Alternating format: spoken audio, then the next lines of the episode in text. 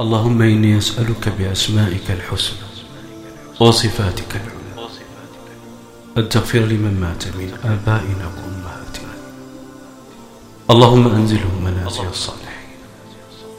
واغفر لهم يا خير الغافرين وارحمهم يا أرحم الراحمين.